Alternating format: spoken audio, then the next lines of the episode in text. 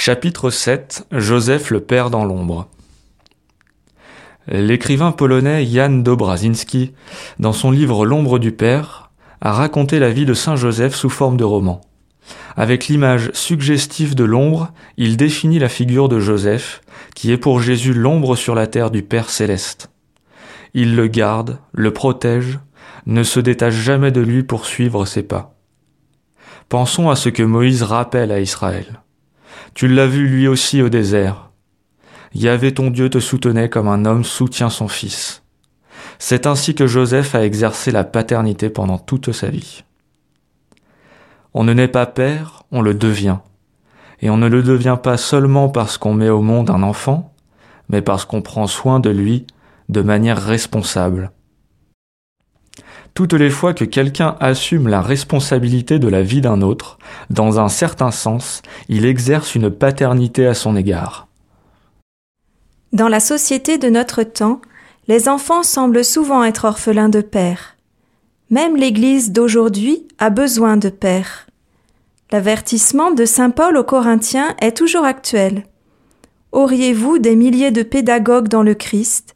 Vous n'avez pas plusieurs pères. Chaque prêtre ou évêque devrait pouvoir dire comme l'apôtre « C'est moi qui, par l'Évangile, vous ai engendré dans le Christ Jésus. » Et aux Galates, il dit « Mes petits enfants, vous que j'enfante à nouveau dans la douleur jusqu'à ce que le Christ soit formé en vous. » Être père signifiait introduire l'enfant à l'expérience de la vie, à la réalité. Ne pas le retenir, ne pas l'emprisonner, ne pas le posséder, mais le rendre capable de choix, de liberté, de départ. C'est peut-être pourquoi, à côté du nom de père, la tradition a qualifié Joseph de très chaste. Ce n'est pas une indication simplement affective, mais c'est la synthèse d'une attitude qui exprime le contraire de la possession. La chasteté est le fait de se libérer de la possession dans tous les domaines de la vie. C'est seulement quand un amour est chaste, qu'il est vraiment amour. L'amour qui veut posséder devient toujours à la fin dangereux. Il emprisonne, étouffe, rend malheureux. Dieu lui-même a aimé l'homme d'un amour chaste, en le laissant libre même de se tromper et de se retourner contre lui. La logique de l'amour est toujours une logique de liberté. Et Joseph a su aimer de manière extraordinairement libre. Il ne s'est jamais mis au centre. Il a su se décentrer, mettre au centre de sa vie Marie et Jésus. Le bonheur de Joseph n'est pas dans la logique du sacrifice de soi, mais du don de soi. On ne perçoit jamais en cet homme de la frustration, mais seulement de la confiance. Son silence persistant ne contient pas de plaintes, mais toujours des gestes concrets de confiance.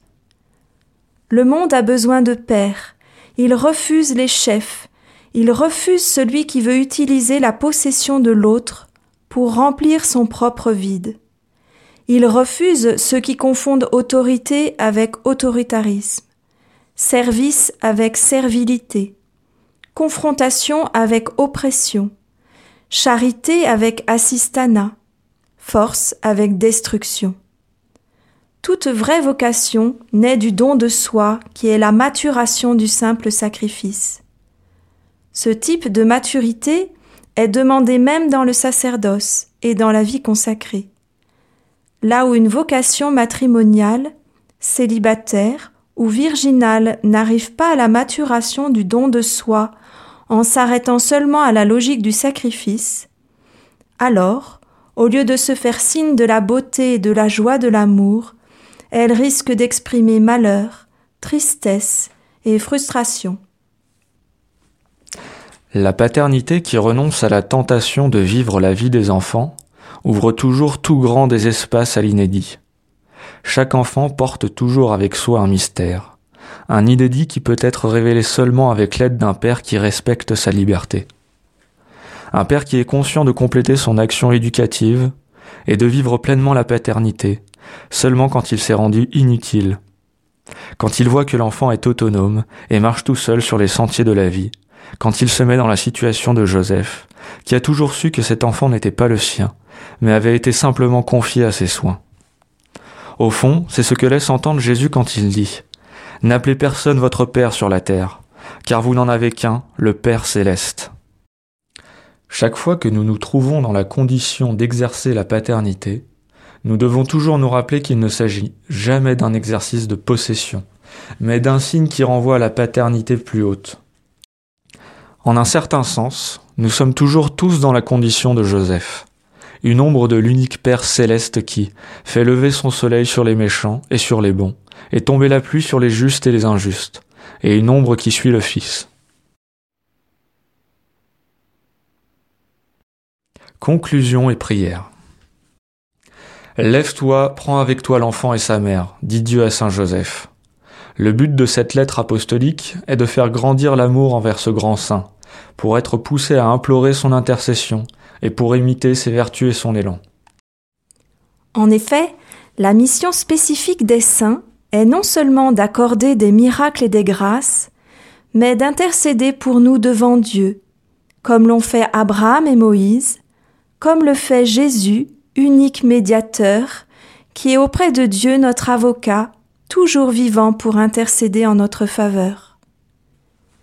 Les saints aident tous les fidèles à chercher la sainteté et la perfection propres à leur état. Leur vie est une preuve concrète qu'il est possible de vivre l'Évangile. Jésus a dit : « Mettez-vous à mon école, car je suis doux et humble de cœur. » Et eux sont à leur tour des exemples de vie à imiter. Saint Paul a explicitement exhorté « Montrez-vous mes imitateurs ». Saint Joseph le dit à travers son silence éloquent.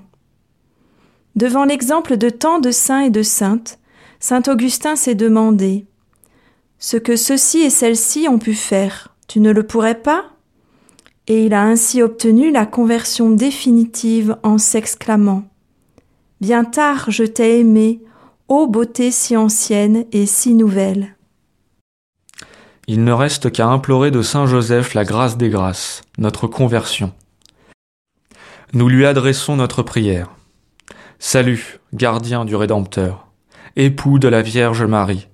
À toi Dieu a confié son Fils, en toi Marie a remis sa confiance, avec toi le Christ est devenu homme. Ô bienheureux Joseph, montre-toi aussi un Père pour nous, et conduis-nous sur le chemin de la vie.